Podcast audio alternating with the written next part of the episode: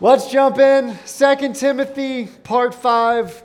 This is uh, this is Paul's letter to Timothy. It's his last letter before he dies. He is awaiting execution. If you remember, he's in a jail cell. You can actually go visit the jail cell in Rome that people thought that he was in. So he is awaiting at any moment his execution for his faith and his leadership in the gospel. And he's writing this letter to Timothy, and there is so much to learn. This has been a letter that's encouraged Christians and leaders for years, and I've loved going through it. It's one of my favorite letters, and I hope you're enjoying it too. And we're just going to keep going through it. Um, I want to start with this question for you today. This is a question I like to ask people when we talk about the topic of leadership, or if I'm trying to teach younger guys how to grow as a leader. And the question is this very simply what makes a good leader? What makes someone a leader that you want to follow? And that you could say a lot of different things. I think I've even asked that question in here before. And what typically happens when I ask that question is you get a list, and then what you find when you look at the list is that the things that people said are not things like they're the most popular person, they're the most successful, they're the funniest, they're the coolest, they look the best. It's not these things that our world values. What we typically see on that list is it's more things like integrity, it's things like the way that they serve other people. But one of the biggest things that you will see on that list is something that makes a good leader is that they practice what they preach. They actually do the things that they're telling other people to do. So I remember one time when I was in high school, I had the privilege of getting to know a guy that used to be a Navy SEAL, and he had some crazy stories of things that he got to do when the hurricane happened in New Orleans.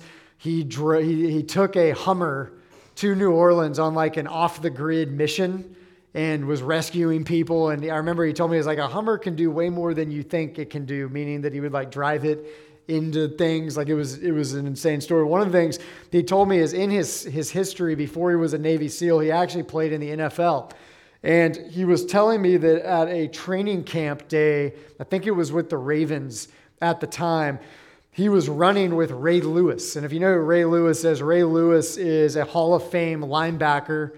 Um, some would say one of the best linebackers of all time. He has two Super Bowls, and he is a talker. If you go on YouTube and you search like Ray Lewis mic'd up, it is a trip. He is a trash talker and he is a leader. He is crazy. He is in people's face.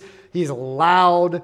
He is a that kind of player on his team. And I remember what this guy told me, this Navy SEAL said that in the training camp scenario when no one else was watching and the team was running sprints, he was like the guy that ran the hardest and he finished every single sprint to the very end and he would stay after and run more sprints was Ray Lewis. It's like this Hall of Fame linebacker that had tons of money, tons of fame, tons of success.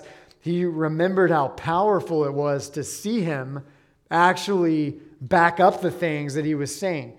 Is that he sacrificed more than he was asking other people to do. He applied to his own life the things he was telling other people to do, and that inspired everyone else. So, a good leader, they not only teach their followers what to do, they set the example. They live it out. I remember when I used to work at TBRM Sports Camp in the summer, one of my mentors and role models, his name is Cole. He was our camp director. He is a great leader. And I looked up to him a lot, but I remember one of the things that he did one day is he would talk about he wanted us to uh, clean up the trash as the leadership team and that was usually a job that the work crew would do this is on closing day of camp when all the parents are there he's wearing his nice polo right and I look over and I see Cole is leaning on the ground picking up trash. He's the director of the whole camp. He's dressed up nice. It's the biggest day of the week. And he was on his knees cleaning up the floor, doing the exact thing that he was asking other people to do. Not because people saw him, he didn't even know anyone saw him. And I remember how much that stuck with me. And they would often read this poem to us at camp. I'm just going to read the first line. And they would say this before we started the week. They would say, I'd rather see a sermon than hear one any day. I'd rather one should walk with me than merely tell the way. The eye is a better pupil, more willing than the ear. Fine counsel is confusing, but example is always clear. And the best of all the preachers are the men who live their creeds. For to see a good put in action is what everybody needs. And that line, I'd rather see a sermon than hear one, because when you see it, it sticks with you. And the reason I tell you that is because last week we talked about how Paul is encouraging Timothy toward what I'm going to call gospel endurance. He's saying, Timothy, endure in the faith and in your mission, even when things around you are crazy. And if you remember, he did that through three metaphors the farmer, the athlete, and the soldier. Okay, this week, what he's going to do is he's going to say, I want to reinforce that. I don't just want to put a big idea on paper, I want to enforce it through real examples and real experiences of real people. I don't want to just tell you what to do, I want to show you an example of what it looks like. So, this is it. This is my little outline of 2 Timothy 2, little Bible study style right here. I think we have it, so I don't. You can check this out. This is this is it. Paul's encouraging Timothy toward gospel endurance. So first three seven verses we talked about last week, three metaphors: the soldier, the farmer, the athlete.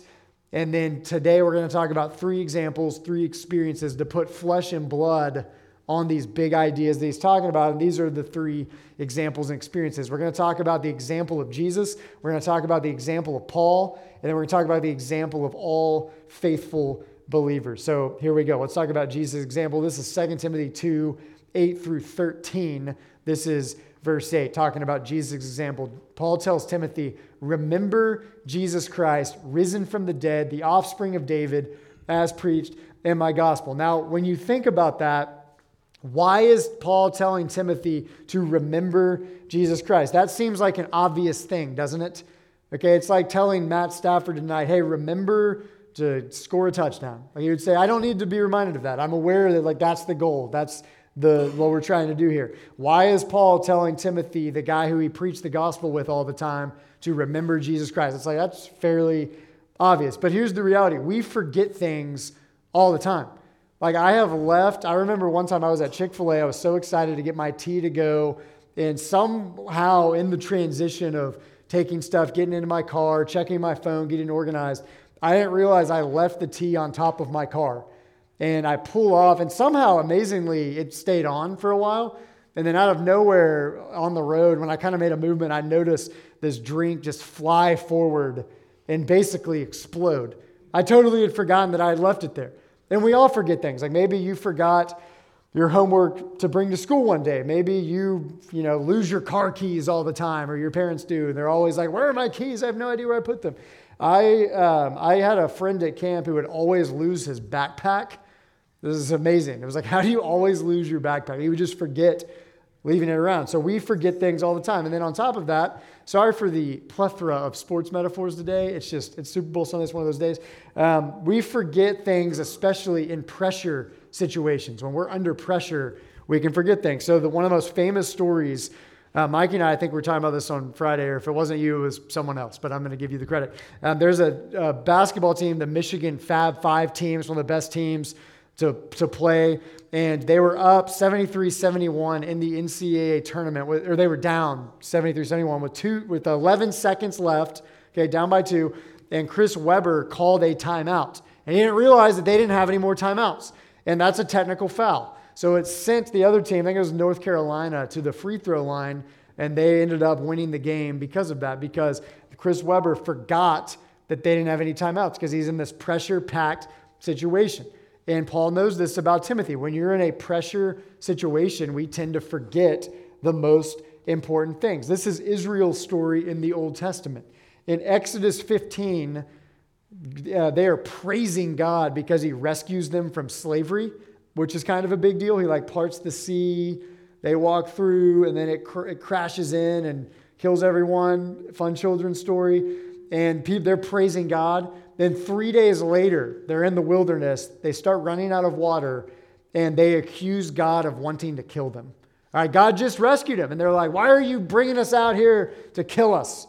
Okay, and we, we do this all the time. There's something in us where we are a forgetful people. We forget what God has done for us, we forget how good He is, we forget Jesus Christ. So Paul needed to remind Timothy in the midst of pressure, you have to remember Jesus Christ. And there are consequences when the church forgets Jesus Christ, when the church moves away from Jesus Christ. David Brooks is a New York Times columnist. Uh, about a week ago, he came out with a column, and it's fascinating. And basically, what he says in this column is in the New York Times, okay, a newspaper that's generally very opposed to Christianity. So when I read this, I want you to keep that in mind. It's amazing that he brought this up. Okay, the church in America, if you've been paying attention, Christianity in America has been very divided over the past few years and confused because of some main issues. Some of these issues include politics, some of them include sexual views and sexual issues, um, and race relations. These are issues that have divided the church, that have caused confusion in the church and the world is taking notice of the division and the bitterness in a church that has gotten off mission. And this is what David Brooks says in his New York Times article about a week ago.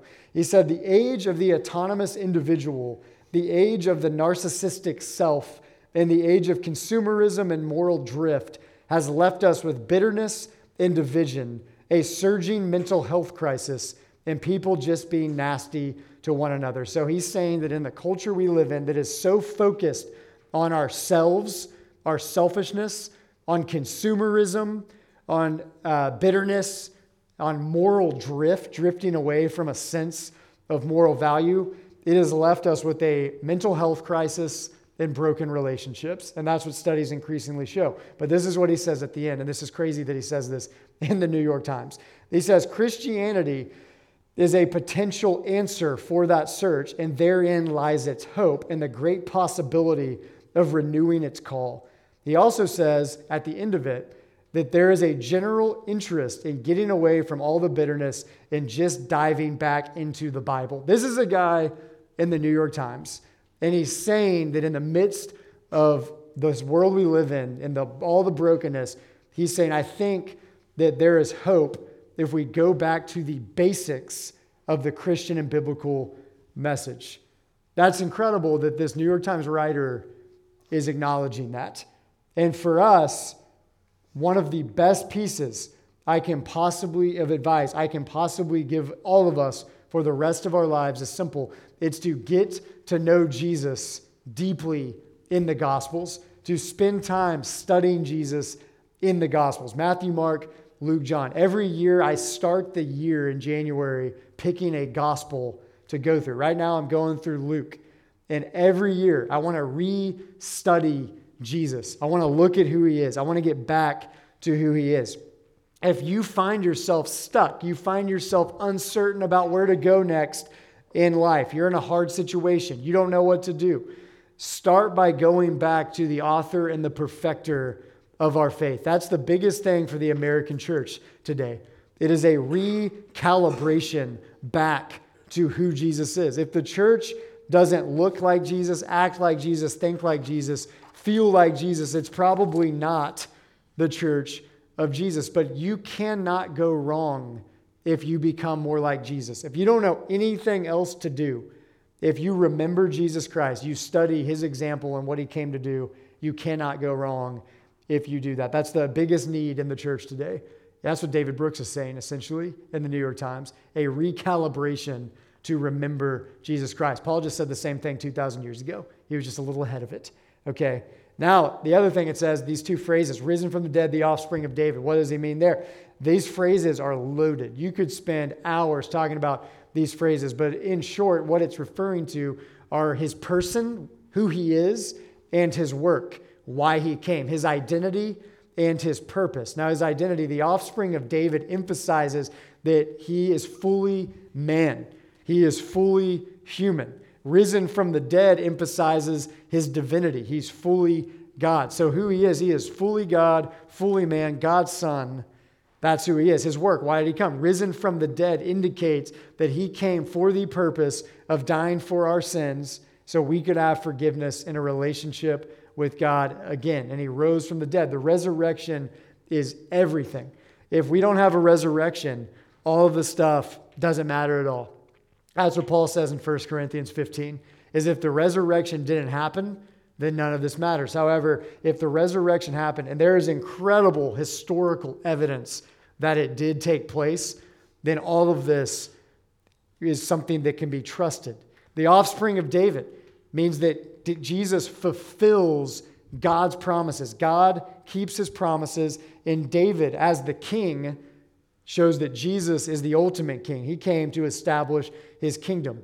So, together, if you piece all that together, that means that Jesus is both Savior and he is King because God keeps his promises. That's what Paul's getting at. Remember Jesus Christ, the one who is your Savior and your King because God keeps his promises. It's like Paul's saying, Hey, Timothy, when you are tempted to run, when you're tempted to give up because life is hard, because Christianity is hard, remember Jesus Christ. Look at his example. Look at his sacrifice for you. In Band of Brothers, if you've ever heard of it, it's about World War II. Uh, Lieutenant Speirs, one of the main guys in it, he, uh, he saw that his men had been separated by the enemy. So, what he does is he gets up and he runs through enemy fire. He helps his lost troops, and then he runs back through enemy fire. And when his troops saw that their leader had sacrificed himself going through enemy fire, it emboldened them for their mission. And that's what we have. That's what Paul's telling Timothy is when you remember Jesus Christ, you see that your founder, your leader, sacrificed himself for you. It emboldens you when life is hard. Now, why does that matter? Because when I forget Jesus, when I don't remember Jesus Christ, I drift into believing that my life is in my own hands. I have to control my destiny. It's on me to carry the burden of my life. I drift to thinking I need people's acceptance and approval to matter. I'm drifting into believing that joy is found in other things. I drift into allowing worry, fear, and anxiety to take over. But when I remember Jesus Christ, that he's my faithful Savior and King, and the evidence that God keeps his promises, I experience freedom from those things. That's what Paul wants for Timothy. That's what Paul wants for you and me. All right, so he gives us Jesus' example. He also gives us his own example in 2 Timothy 2 9 and 10. Paul says, Hey, Timothy, look at my own example. See if we can get it up here. He says, The gospel is why he's suffering, bound with chains as a criminal, but the word of God is not bound. Therefore, I endure everything for the sake of the elect, that they also may obtain the salvation that is in Christ Jesus with eternal glory. So, Paul is saying that he's suffering for this message, and that can be discouraging. I don't know if you've ever been in a discouraging situation. You might be sitting in this chair today and you feel like you are in a discouraging situation like Timothy was in. But what Paul is telling Timothy is that even though I've been bound with chains, I've been in discouraging situations, the word of God is not bound. And his example is proof of that. That nothing can stop the gospel, nothing can stop God's word from spreading, nothing can stop God's word from accomplishing its purposes. That history actually shows that the more people try to stop the gospel, the more it actually spreads the gospel. And history shows that over and over again. It's like if you think that you're pouring water on a fire, but the water is actually gas. That's what's happening. people are like, I'm putting out Christianity. And it's like, no, no, no, no. You're actually making it explode. Okay, the Chinese underground church, as people tried to control it and force it underground, it just exploded. It was one, it's one of the biggest Christian movements in world history. The early church is the same way that the more people try to stop Christianity, the more it actually explodes. So, one of the biggest things that actually hurts the spread of the gospel is the more comfortable it is to believe it. So, now, as David Brooks is alluding to, the more in our day it actually will require a sacrifice in our culture publicly to be a Christian, the more actually the gospel is going to spread. That's what's going to happen. Okay, and Paul says then he endures everything, all these things. Okay, it doesn't just say some things, he endures everything for the sake of the elect. Now, that can be a word that confuses people and freaks people out, even, but that just means this God has ordained before He even created the world that there are people that are going to come to faith in Him.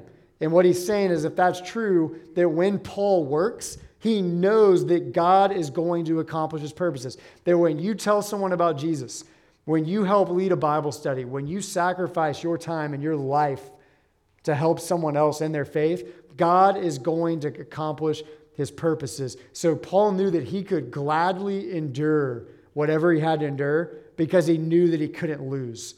Okay, this is not, it's not meant to be a doctrine of confusion.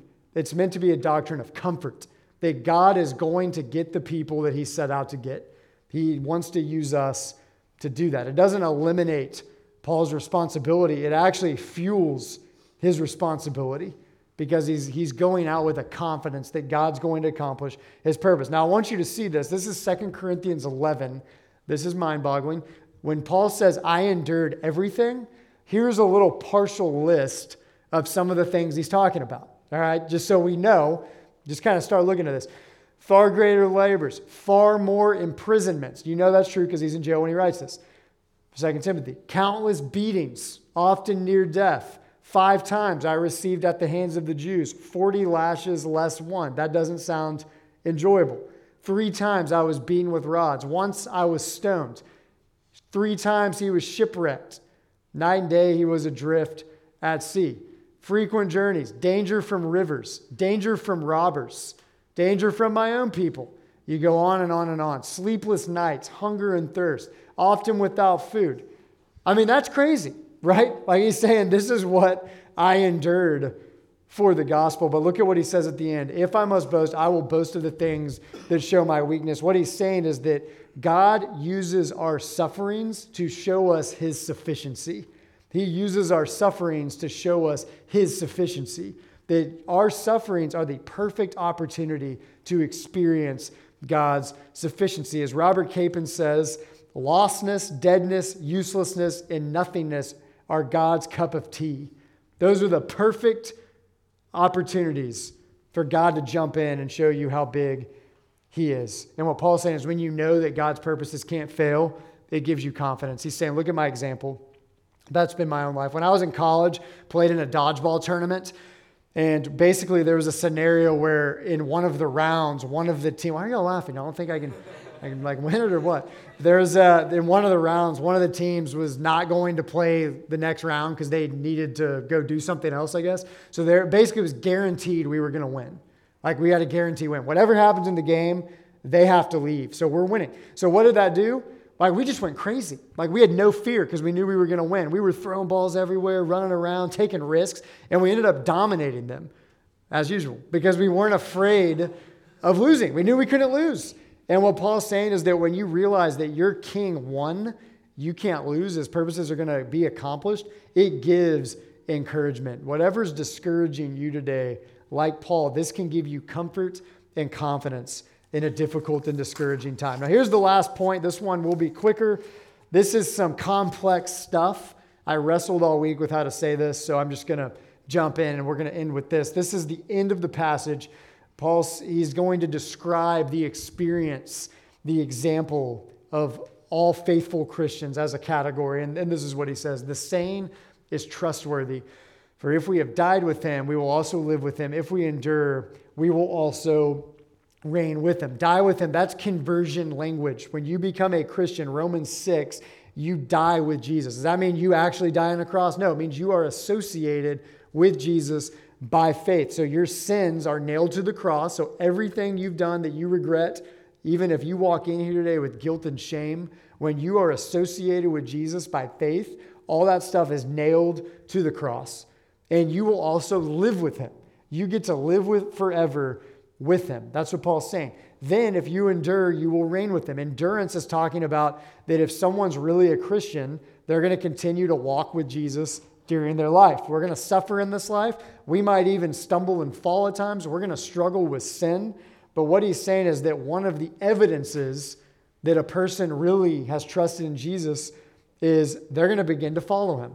They're going to begin to be a faithful witness to him wherever they are. And that's why for us, we're not interested in just putting on programs on Sunday and doing small groups. We are interested in the business of life change. We want to see God change lives being saved, it's 100% a work of God's grace, but an evidence that someone's saved is that they endure in the faith. They follow Jesus. They exhibit a level of life change. Doesn't mean we don't struggle with sin, but it does mean that there is some life change that happens. That's one of the things that Paul's doing. Now he flips it, talks about being associated with Jesus at the beginning, at the end, he'll do this complex stuff.